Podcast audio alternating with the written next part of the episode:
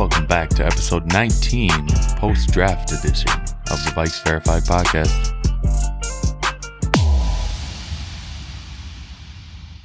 What's going on, Vikings Nation? We're back in the booth after draft weekend. Roger Goodell's back, Boos are back, and Slick Rick was back. It was a great Absolutely. weekend and a solid draft. Feeling good, Nick. How are we doing? We're doing great. Um, liked what the Vikings did a lot last weekend. We're going to get into that, evaluate each pick here. Um, we talk about what we did in the first round. Really like the move. Uh, overall, Matt, I really like the draft. And you are right. Rick was working the phones and he made some plays. People didn't think we'd take a quarterback this early. I was uh, overall pleased with it. What do you think? I was satisfied with the trade back. I've been saying that since day one. That was one of the main things I wanted Rick to do, and he did it. And we still were able to get Darrisaw, which was a win-win in, in uh, a lot of people's minds. And then to go get a guy like Kellen Mond who falls to 66, and some late round guys like Marsette, uh, Robertson, and even Bynum. Those those guys interest me, and I think we had a solid draft um, and accumulated a lot of talent. Yeah, I think this is a draft where we're gonna have we're gonna see four or five guys here come out of this class and be big time impact players. Um, a lot of them are raw talents to the point where they need to be crafted a little bit, especially on the defensive front. We're gonna get into that. Um, I'm gonna ask for your overall draft grade, Matt. When you look at this draft as a whole, um, you're just evaluating pick after pick. What would you give this draft? I'm gonna give this Vikings draft an A minus. Uh, may sound a little biased, but I think the first round trade Just back a was bit. a home run, and then to go get guys like Mond, Chazz Surratt, who has a lot of potential as a linebacker, and late round guys uh, and Twyman and a couple others. I think it was just uh, filled a lot of needs, and we acquired a lot of t- uh, solid talent, and I really like Wyatt Davis as well. So overall, a great draft. I like the grade, Matt. I'm close to an A minus on this one, but I'm going to stick with a B plus for this draft. Uh, really like what Rick did. This just shows what good front offices do. Uh, you look at a guy who was mocked to us a ton at 14 and Christian Darrisaw, our first round pick. We trade back to 23, end up getting him anyways. I just think that is awesome value. We fill probably our biggest need on our team, which is a left tackle. Um, Christian Darrisaw, he's a good, good, big athletic tackle. Uh, wasn't a top two prospect in the draft. Would have obviously loved to get Slater there at 13.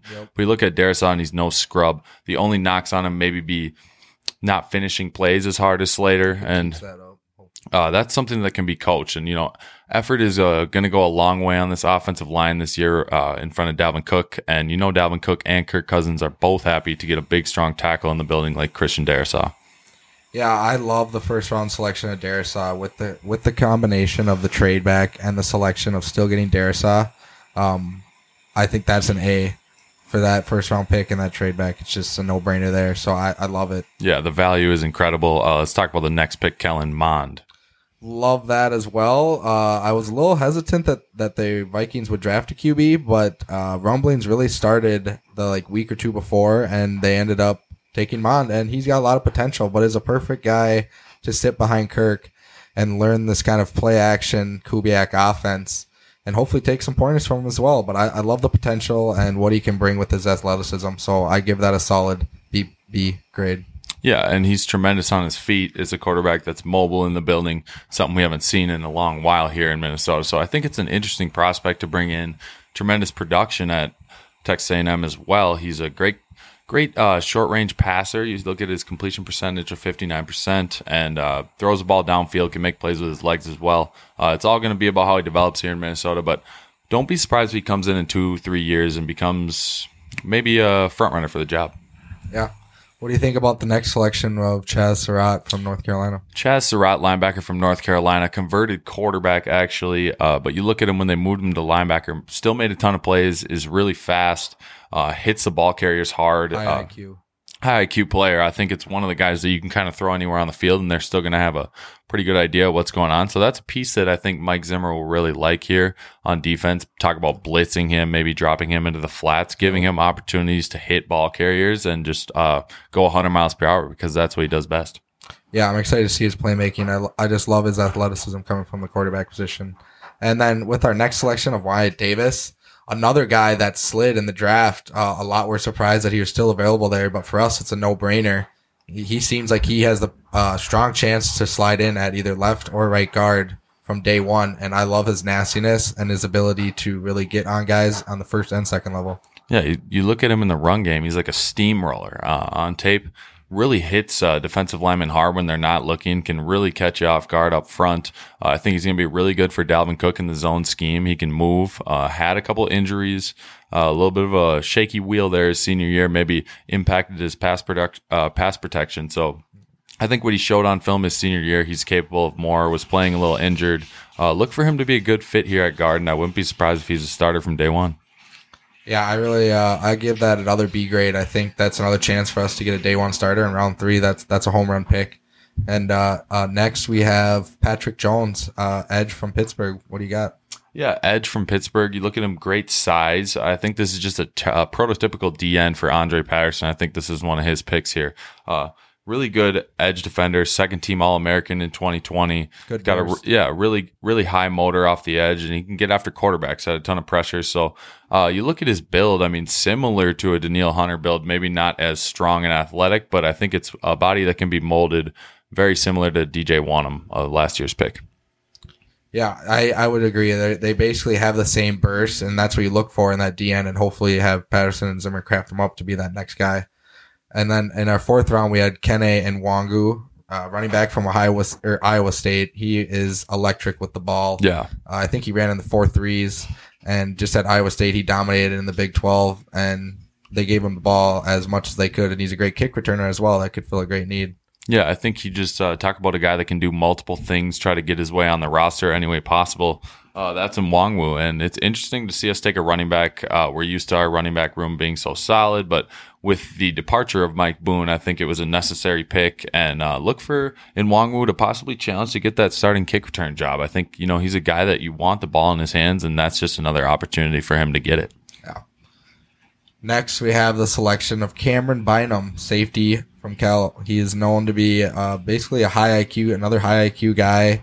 Um, not not into gaming and all these other things. He's very intricate and seems dedicated to the game. Yeah, he's a true student of the game, and you see the video of him getting drafted. You see how excited he is to become a Minnesota Oh, Viking, baller. running with the flag, already putting on for the city. So uh, I think Bynum is going to be a really good safety here for us. He's going to compete with Xavier Woods there in camp. Hopefully, he can develop quickly and make some big time plays as a rookie. He had a really good senior bowl and loves to lock up slot receivers, uh, press man coverage. He does really well. So I really like Cameron Bynum out of Cal. I think he's going to be a 53 man lock from day one.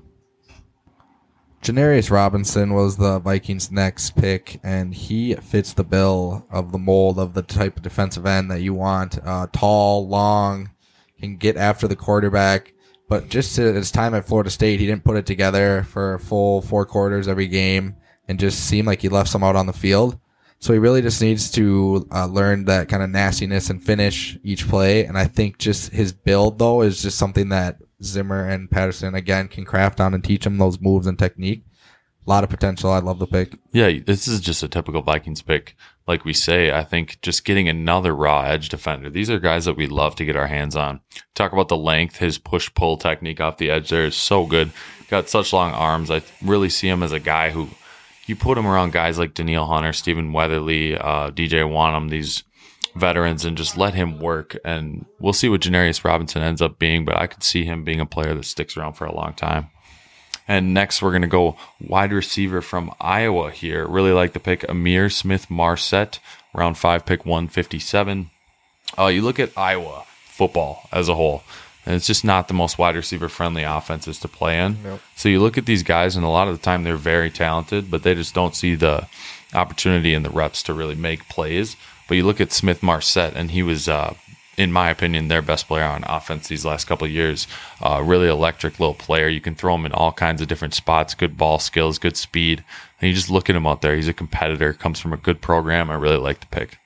Yeah, Marsette's probably my favorite late round pick, and I just love his ability to take the top off the defense with that wide receiver three position. And uh, so next we took probably my most questionable pick of the draft, Zach Davidson, tight end from Central Missouri. This is just mainly because I'm really comfortable with uh, Irv Smith and Tyler Conklin, and I thought that maybe we would just sign someone for you know a veteran minimum, veteran minimum. Um, but to get a guy like that development, I hope he I hope he turns out. Uh, I've heard he's a real he's actually came to be a punter, so he could be potentially our backup punter as well. A little tidbit there, Yes, sir. but uh, very athletic tight end with the potential to be kind of a hybrid role. Yeah, and don't sleep on Central Missouri. That is the D2 tight end U, Delanie Walker, a product of their longtime tight end in the league. So, you know, we'll see what he can do. Hopefully, he just competes with uh, Conklin and Irv, gets better in camp. And yeah, like you said, backup punter role. That's something that it's one of those gadget players that you never know you're going to need, but they always come in handy. So, all right, next we're going to look at Jaylen Twyman, defensive tackle from Pittsburgh, the sixth round pick. Uh, you just saw the phone call as he was getting picked by Rick Spielman. Rick didn't really know how to react to that one, but you see how grateful he is to get drafted here in Minnesota. And uh, he really liked Andre Patterson. This is Andre Patterson's pick 100%. We did a lot of talking with him beforehand. Uh, kind of had a feeling that he might end up here in Minnesota, mm-hmm. and he found his way to us. Uh, excited to have him. Tremendous value here in the sixth round. Yeah, what a way to round out the draft. Uh, a guy that was mocked to us in like the fourth, fifth round slides to us in the seventh you can see his dedication to the game with his emotion in the draft call and how excited he was just you to be um, a part of this team. I think it was 100% a Patterson pick, and that just uh, I believe in Patterson. So to me, I love the pick, and I think he can do good things with them. Yeah, and there's a reason why he got promoted uh, recently here to assistant head coach. Very well respected guy in the building, and we got him a lot of tools in this draft. We're gonna go see this defensive front.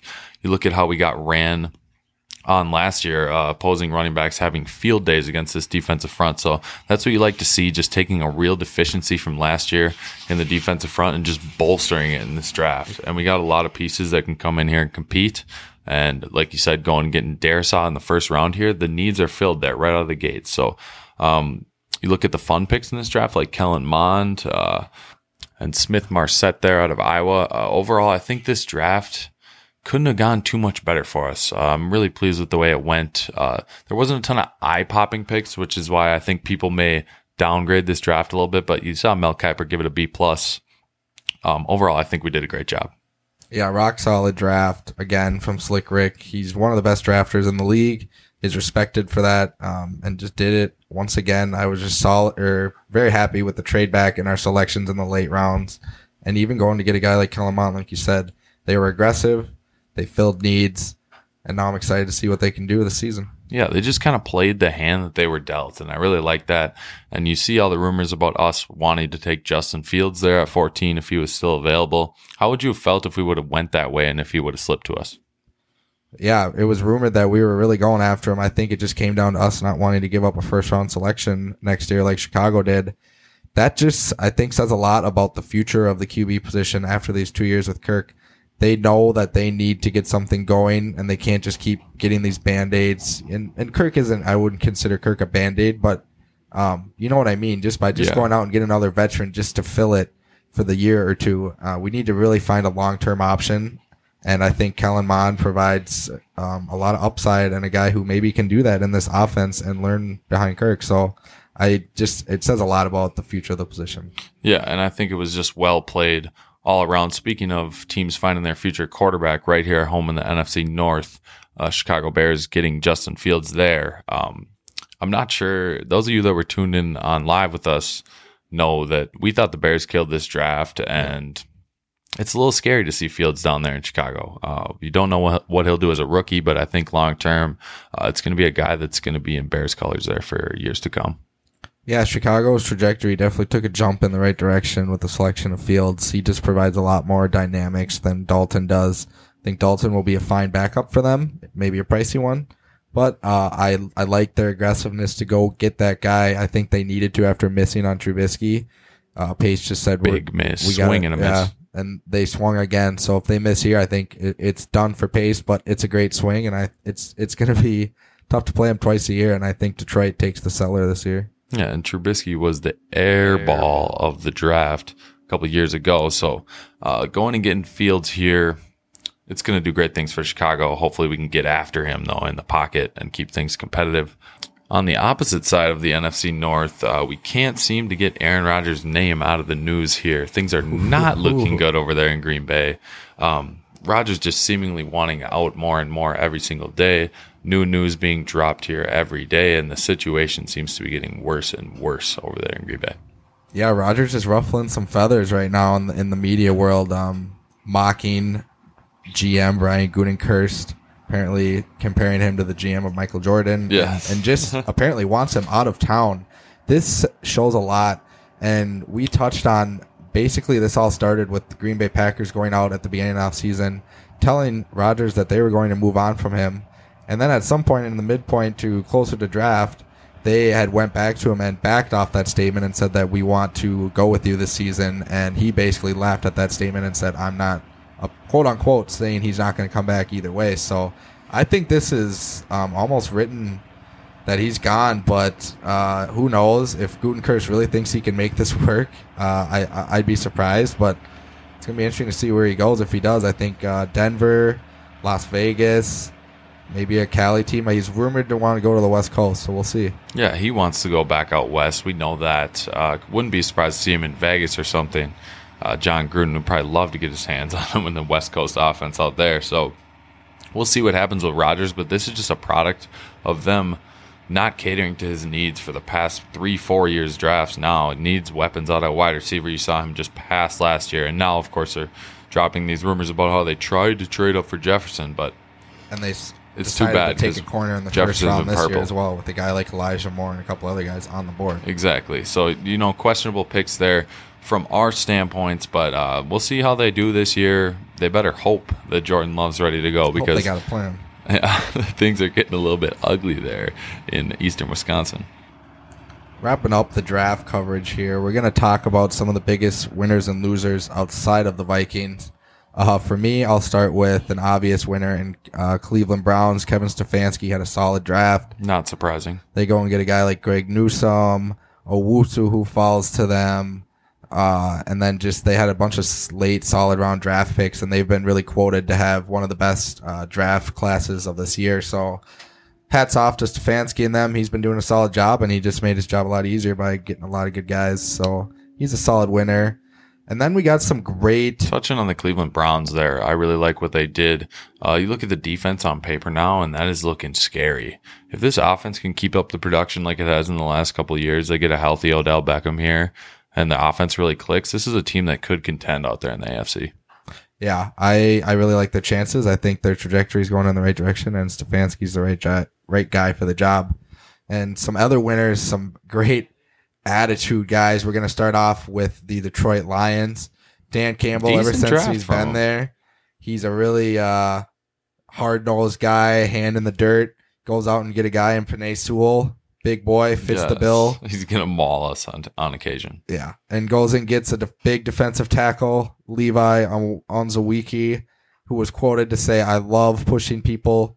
Bullying people two, three yards back and making them feel like shit. You say, love to see those are the guys with Campbell's guy, hundred percent.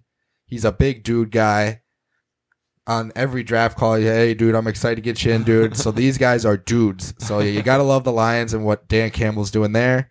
And then you got Arizona Cardinals and Cliff Kingsbury with another legendary phone call with Zaven Collins, who, after he learned that he was selected by the Arizona Cardinals, responded with, "We are going to effing kill everyone." So obviously that is metaphorically, but you love the attitude and the basically uh, energy in him. Yeah, and uh, that's a little intense for me, but I think that they do have a good thing going down there in Arizona. Kingsbury really has the reins of that team, and he's molding it to the way he wants it to be that West Coast style. Get Murray on the run, uh, making short throws, setting up the bombs downfield. So Arizona with a good team, and they've drafted some really good young linebackers these last couple years. So don't be surprised to see them take a step in the right direction here. Uh, my biggest winner in the draft uh, from my perspective, is just going to be the Jacksonville Jaguars. And I think this is largely due to Trevor Lawrence. I'm a big Trevor Lawrence fan. I think he's going to be a great quarterback from day one. And then you just go look at who they pair him with. You know, former teammates. They go out and get their guy Travis Etienne, the electric back out of Clemson. Uh, that's a backfield that has been together for three years now. So you look at the chemistry they already have. Urban Meyer trying to craft this into his own program, kind of running it like a college football team as he would.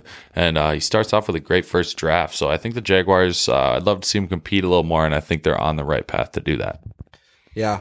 One big loser from this draft, I think, was the uh, Las Vegas Raiders. They decided to draft Alex Leatherwood, which for us was huge. So thank you, honestly, for uh, Jon Gruden and Mike Mayock for that selection. Yes. But then they go and get a guy like Trevon Moehrig in the second round, who many thought they could have taken with their first round selection and basically should have been flip flopped.